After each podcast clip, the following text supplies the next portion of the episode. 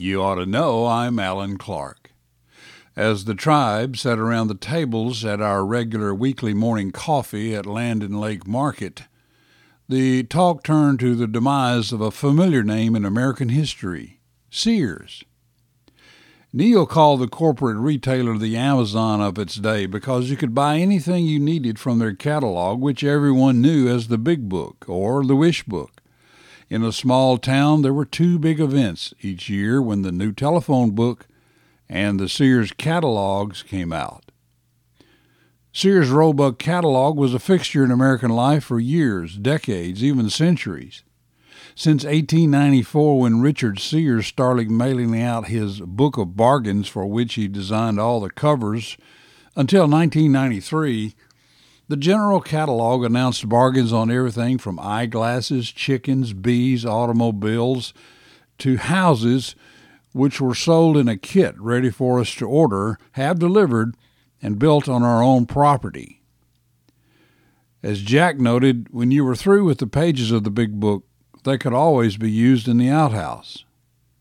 After 1993, the company focused on offering many specialty catalogs, including the Christmas Wish Book and catalogs for tools, auto accessories, home improvements, clothing, and even Barbie collectibles.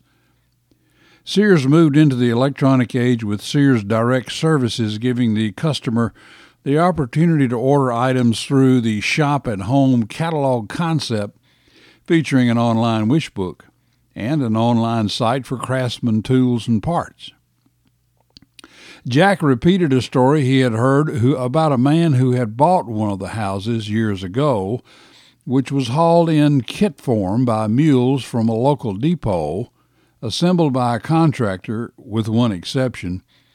The owner declared that no one needs two bathrooms inside the house, so the contractor, a carpenter, separated the second bathroom out and kept it for himself.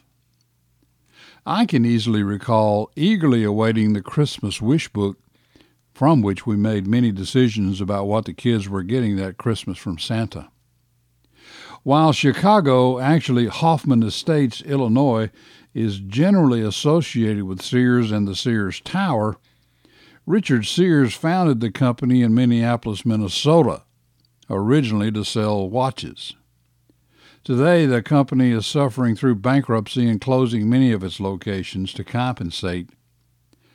Those Guardian tires and Kenmore washer dryers are getting harder and harder to find. I have bought more tires from Sears on credit than I can remember.